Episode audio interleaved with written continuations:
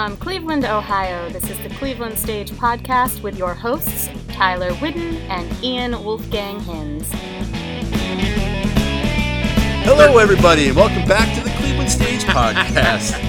I'm your co host, Tyler Whidden, along with my co host, Ian Hinz. And this week we're discussing some of the more goings on in Cleveland's theater, uh, including The Hairy Ape, which you're directing, opening in two weeks. Yep, November Uh, 17th. Our partnership with the Karamu, uh, which we're doing Rajiv Joseph's. The Lake Effect. Yeah, that op- that uh, previews tomorrow, November uh, 2nd, and then uh, November 3rd is officially opening night, and that runs through the 26th. Yeah. And that is directed by Celeste Cosentino. Our artistic director, it's a collaboration with Karamu House. Uh, you know, Karamu House is the oldest African American theater in the country. Wow. Yeah, it's got a Right lot of in history. Cleveland. It's got a lot of history there. It's kind of a homecoming for Celeste. She really grew up there as a kid. Uh, her mom was a was the uh, interim artistic director for, for a little while and worked there for a number of years. And so so it's really a co- homecoming for her and, and also for Walter Boswell, our set designer, who worked there. I think he said back in 1973 or Sure. 1974. So Sure, Walter Um, goes way back. yeah, so it's it's a homecoming for them, and it's a collaboration for us and, and the current Karamu regime, which has just been really great. They've, they've been uh, really awesome to work with, and so so we'll talk a little bit about that coming up. But you first, let's start off with you saw Theater Ninjas. I did. I went to go see the Theater Ninjas. Uh, they put on their show "Who We Used to Be," uh, and it was a great show. What a great space! I don't know if you've been in their new space. I know, haven't I haven't had a chance to see the, the what they call it the Ninja headquarters. I think. I, yeah, something like that. You know, they were, as they put it, a nomad theater group for a long time. They, Yeah. This is their eleventh season, I believe. Uh, they're in the midst of thousand dollar capital campaign, and they have reached halfway there since May, which is great. Great Yeah, for them. yeah. Uh, you know, and it's a storefront right in a great neighborhood, an up-and-coming neighborhood, which in Cleveland terms means used to be a really great neighborhood, and then was bad, and now they're they're investing back into it again. Sure. But uh, It's over on Detroit, right? So yeah, I think it's like west side. 5,400 in Detroit. Yeah. Um, and it's a great space. It's a small space, really intimate. Uh, I think they used it really, really well. The performers were awesome. According to the play, or at least uh, what they had discussed during the play, you know, they do real immersive theater. Sure. Uh, so the audience was, were part of it. We had they had a map of Cleveland, and you, the first thing you do is you mark where you're from or where you're living with a magnet, and then they break you off in groups, uh, and then you discuss some of your remem- memories of Cleveland, and then you, you kind of divide the city. Whatever. It's sort of a conglomeration of making taking the old and making it new. Uh, so a lot of really great, interesting things that they did.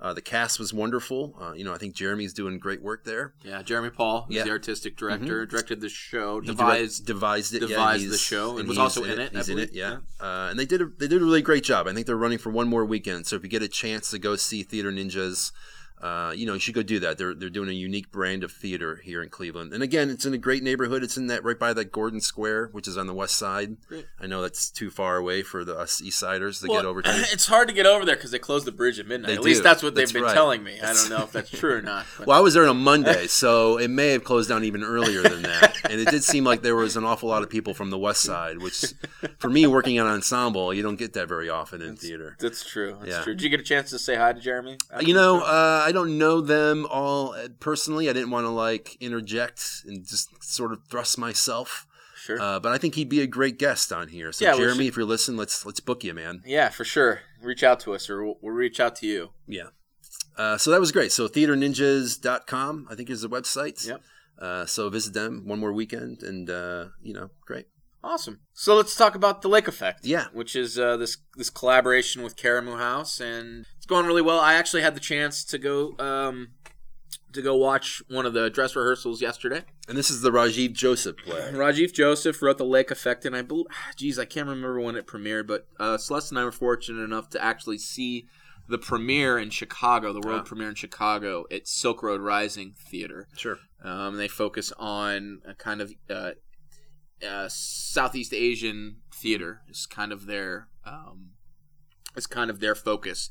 Uh, and so Rajiv wrote this play, and it's about uh, an Indian family um, in in on the west side of Cleveland in Lakewood, and one of one of the uh, members of the community, an African American guy, uh, befriend has befriended their father, and it's kind of about the relationships. And one of the the the son has gone off and he's worked on Wall Street, and I, this was written around 2008, 2009 during the crash Mm. on Wall Street. So there's a lot of themes in there too about um, being unemployed and, and, and money is a big uh, is a big theme that's running through this and immigration and what it means to be an immigrant and what it means to be first generation and second generation mm-hmm. and how and how um, we all treat each other you know because of, of money that's involved and what's really important uh, you know is it more important to spend the time with the people that we love so it's there are a lot of really wonderful themes in this play I mean, it's a Rajiv Joseph play, so I, I haven't read it or seen it, of course, but I imagine uh, it has these uh, topical themes, but also has a lot of humor. Yeah, it's very funny. There are very funny moments, and it's it is it's a lot like you know most of his writing, in that it it deals with um, family. It deals with um, maybe the the concept of of another power, a higher power. Is there a higher power? What is that? Maybe. Mm. How do these? How do we find ourselves in these situations that you know are appearing to be random maybe yeah. are they really random are they not random it doesn't matter anyway you know maybe it's the fact that we're just in those moments that that are important and this one deals specifically with uh, brothers and sisters and fathers and how we maybe um, cope with tragedy mm. in our life how we deal with people uh, passing on um, so you know it's it's a really uh, it's a really interesting uh, look at it and one of the things i think that's great about it is and we've talked about this on on your other podcast, Tyler, which we can uh, plug now. It's Don't Talk to Strangers, right. a podcast wherein I invite my friends over for booze and ply them with questions about the interesting things they do with their lives. Also on iTunes, available like, on iTunes yeah. and wherever you get your favorite podcasts. Yeah, your that pod- might not be true. I think it might just be available on iTunes. on iTunes. Uh, yeah. So so but we've talked about this before in that uh, you know there's windows and, and doors right mm. and and uh, how you get into different plays and, and this one is a is a play about cleveland so yeah. for us it's a play about ourselves and and i think that's really really cool whereas the hairy ape is really more of a play about looking at symbols or other things this yeah i mean i think really... you can make the argument that the hair i mean we so to bring everybody up to speed on this conversation it's you know a lot of people consider theater to be theater should be a mirror, mirror. wherein you're able to see or yourself, or yeah, wherein you're. It's only if it's a farce. Uh, but you know, theater. There are those who say theater should be a mirror where you can see yourselves on stage, right? And I argue that okay, that's fine, but it can also be a window wherein you're looking at other cultures, other stories that you wouldn't normally see within your community. And I think that's important. And you know, reading Rajiv plays he's a Cleveland playwright, born yeah. and raised here. Uh, of course, he's made his name uh, in, in, New York in you know yeah. national theater yeah. markets. But you know, and this play is is multicultural. The, the Lake Effect, and, and, I think this is a little bit of both, right? I mean, it's a mirror of Cleveland, and it's a window into these cultures that I don't think get enough stage time. And then bringing that bringing that to the Hairy Ape, you know, I think it's also a mirror. I mean, we've discussed this here on this podcast and elsewhere, where the hairy ape could just as, I mean, it could be set in a Cleveland steel mill, yeah, just as easily as it's set in a steamship. Yeah, it's true. It's true, and I, and I think it is. I think you do bring up a really interesting point in that it is this Indian, uh, you know, culture mm-hmm. and the African American culture in Cleveland mm-hmm. and how they interact, and that's to me really interesting. I I don't know that that's ever been yeah put on stage as far as especially for Cleveland. I yeah, mean, in Cleveland, in Cleveland, and somebody who grew up here, you know, we get a lot of. Uh, we're we're well known for being a lar- having a large Eastern European population, right? Ukrainian, yeah. uh, Lithuanian uh, and those Russian blocks and what have you, and Irish, of course. Mm-hmm. Um, but you know, we also have one of the top five largest Muslim populations yeah. in the country. Uh, you know, we have a large African American population uh, in this city, and I think large the, Indian population, and a large. Indian population. And you know, and I think that they're growing, which so the diversity of Cleveland is growing, and not in, you not not coincidentally, uh, so is Cleveland, right?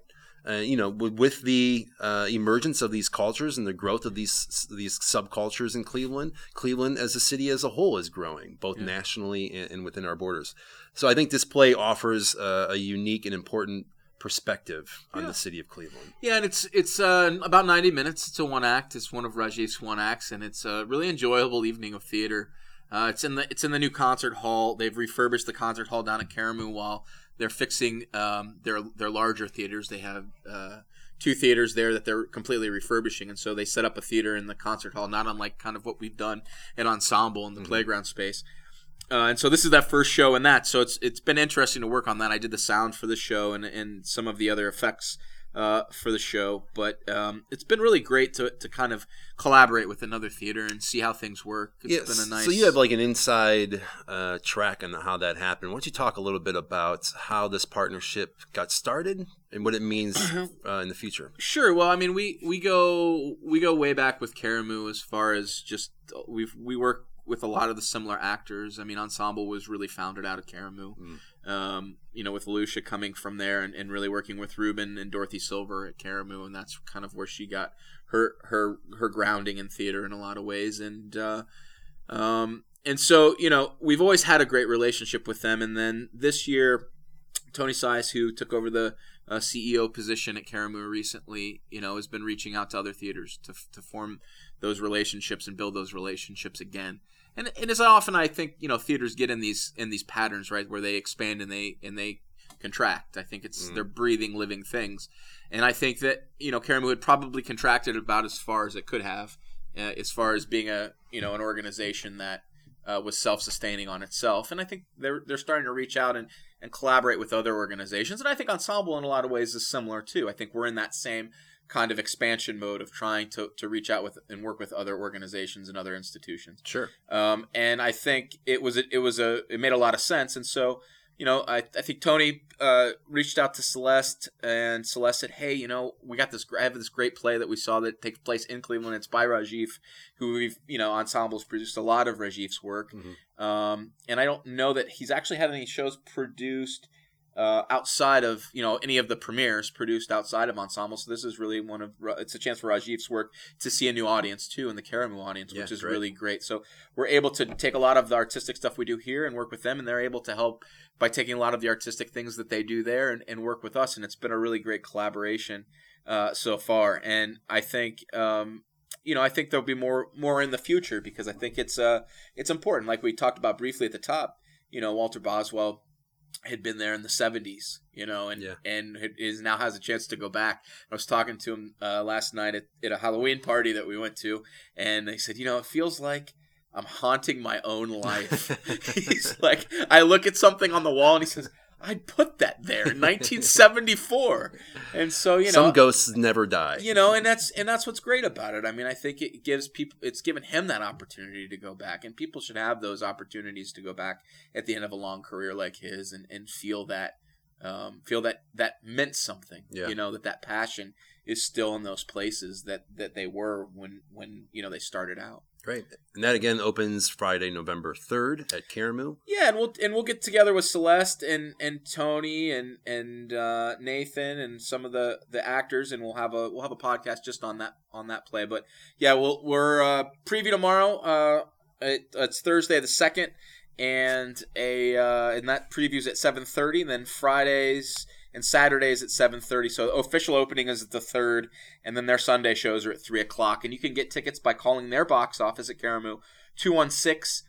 795 7077 or go to their website karamuhouse.org that's k a r a m u h o u s e dot org so There you go. get your tickets they're going to go fast i think there's only 60 60 seats in the in the refurbished space so get them they're going to go fast That's a great size for this play. it's perfect it's intimate it's you know you're going to laugh you're going to Yeah. have a good time That's great. so Uh, and you know, speaking of Walter, who is a legendary Cleveland scenic designer, set designer. Mhm. You know, I don't know the nomenclature because I'm just a playwright and nobody cares. but uh, you know, he designed the uh, set for Hairy Ape. He did, and it's been great working with Walter. This is really, you know, I've worked with Walter in the capacity of a production manager before, but this is the first time I've actually had the op. Well, I, he he did work on uh, Jerusalem with me, so I take Okay. that back. He he did really come in and, and really save that that show design at, at the last minute. But you know, mostly I've worked with him as a as a production manager. So is it working with him as a as a director has been really great. You know, I think um, it's been great to talk to him about it. He has a lot of experience with it. He brings a lot of context, which you know all designers should really to the to to these kind of shows, and and he's familiar with Eugene O'Neill, and and he's familiar with that story because he worked with Lucia so many Mm. years, and he was kind of here at the beginning of Ensemble too, you know, and doing all of those shows all the O'Neill shows that that Lucia did. So, and the Hairy Ape is really, I think, one of one of my favorite O'Neill plays, or at least it's become one of my favorite O'Neill Sure, plays. while you're working and, on it. and it's actually, and it's actually, you know, I was doing some research, and it was actually one of the plays that O'Neill liked the best. oh yeah. And I was doing some research, and there, there's a quote that he, he had. I think it was like in the New York Post or something, where he said, "You know, that's one of my favorite plays because it's one of the plays that people understand the least." Which, yeah, it's a typical artist Yeah, statement, right? sure. It's, it's it's a poet's statement. I remember Yeah. doing a I remember doing a play uh, b- by Reynolds Price called Full Moon that Lucia Colombi directed me in, and I was a young actor and um, wasn't very good, but I tried. Oh come on, I, were great. I, I tried. No, it was I was bad. Um, but there's a, always a line that stuck with me in that, and they they were talking about poetry, and one of the characters says, you know, poetry is saying everything that you mean, so nobody can understand it. which which is some, fair. which sometimes feels like Eugene O'Neill, right? But it by the end by the end of it, I think we uh, get it we get it hashed out, and, and the audience really has a um, a memorable, moving experience, and we're right in the middle of it. So Yeah. we're smack dab in the middle of it. We've had some really great rehearsals. Um, you know, we're still learning about the play. We're still teasing out some of the language because it really is like a, another language for the actors once they get into it. As an audience member, I feel like it doesn't feel that way. Once you come, it, it feels like your standard American speech. Yeah. But but from uh, an actor's, uh, it's so there's it's so intricate and so there's so much rhythm to it and there's so much depth to it that.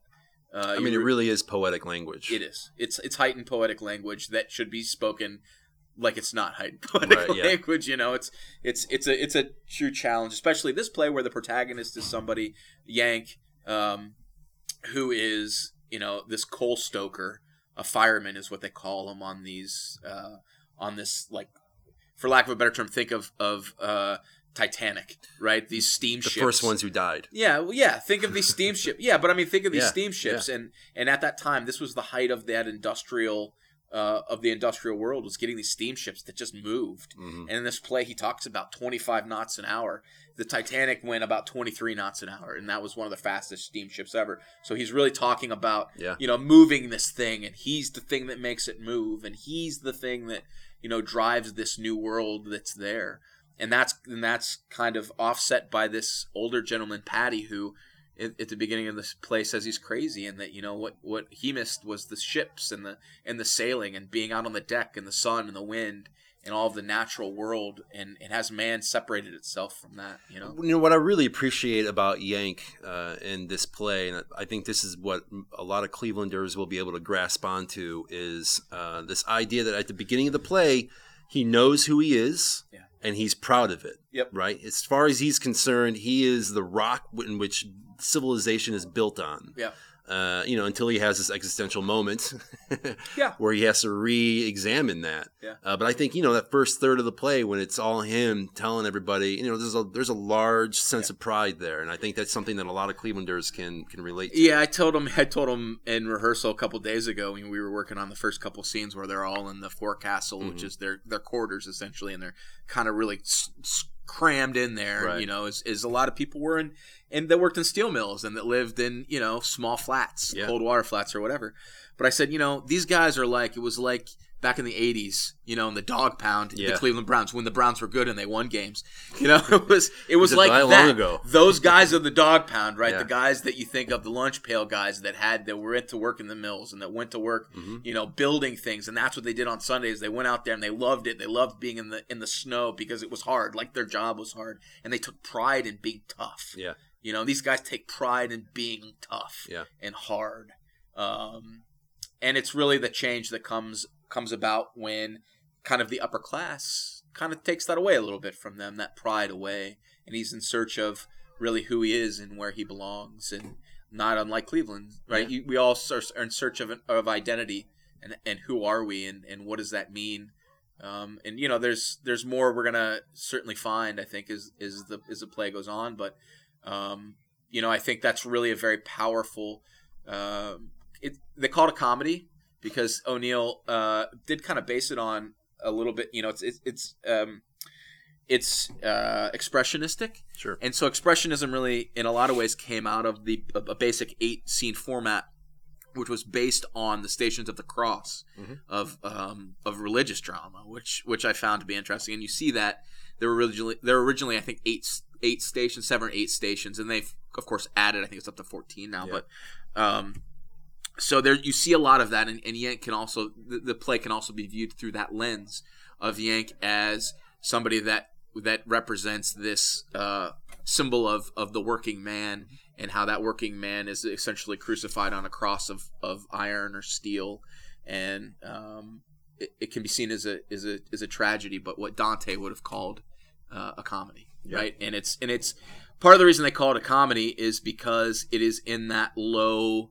you know it's in that low um, the vulgate for lack of a better term that that low language the you know it wasn't it wasn't written in for example when dante wrote the inferno he wrote it in italian as opposed to writing it in latin. And so it was called a comedy or the commedia because it was for this this lower uh, this lower It's for the people in the pits, man. yeah this lower echelon of, of society. So um, That's who Shakespeare was writing for. yeah exactly. And and that's and that well yeah he he you know he has I mean, a other lot than of the class commissions he was getting from the yeah, kings. I mean, yeah, he has a lot of class too, and you know, a lot of a lot of that class in, in his plays as well. And it, but I think that's it's mirrored here Mhm. in in the Hairy Ape, and that it is about this guy and this working class guy, and, and it's uh, boy, it's it's really beautiful language. The it's really poetic, and I can see why O'Neill, O'Neill really likes this play. And it, it, and we've talked in other podcasts. It, he he likes it so much that it really becomes echoes. Uh, later on in a lot of his other works, Yeah. specifically Iceman Cometh. In a lot of ways, I feel like I'm haunting myself in this in this play because it it um, boy, I just hear echoes the the language the same. You know, pu- there's like you know, puffing on the pipe of the past, you Right. know, and and the whole pipe dream theme and, and Iceman and and and it's it's just uh, it's really kind of it's really kind of spooky how and the voices are the same, right? Yeah. You know, in Iceman, you had all those voices from all of these different places around the world because this was the these were the people that were working on these ships. And you have the same thing in the Hairy Ape. It's these people that are from around around the globe that are really traveling, uh, you know, intercontinentally, hmm but they're poor. It's these poor people that are just so it's this it's a it's a really it's a great cultural um cultural experience and really the kind of plays that I like to work on the most. Yeah. I think we're all looking forward to seeing it. We'll see. And that opens. That's opening November 17th. We came for to you today live from the Playground Theater here at That's right. Ensemble Theater, where Scheherazade's the Caucasian uh, their production of the Caucasian Chalk Circle is going on, which I was able to see this past Sunday. Yeah. A lot of great performances. I think they did a really great job. uh, Two more weekends? Scripts. Yeah, Two more weekends, so it goes uh, Friday, Saturday, Sunday for two more weekends. And uh, Christine Howey, uh, the scene, I think wrote a really nice I saw- I read that online today, yeah. uh, review of it, and I and I think that uh, you know what Scheherazade has done, and and uh, they've really you know it's not easy starting theater. they couldn't do it without us. they couldn't do it without us, but they could. I mean, and they did, and they Yeah. should really be proud of all. I meant us, work. the Cleveland Stage Podcast. well, yeah. I Since mean, they were some of our first guests. I, all those people from Guam in the audience that night. I was we like, had so many ticket reservations from Guam. I was Yeah. like, all right, They we'll were get like, when are you guys here." touring to Guam? Whenever you We pay sh- for it, we y'all. should go. But but come and see that show because it's man, they've really done a great job, and, and I think it's just it's so much hard work putting up that that kind of a of a show. You know, they didn't really they they really they they grabbed a monster for their first Yeah, they one. sure did. So you know, All right, well, coming to you live from the Playground Theater at Ensemble, I'm Tyler.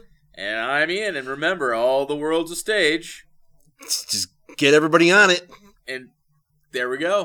All right, thanks for listening to the Cleveland Stage Podcast. Please be sure to subscribe and rate the show. And tell all your friends.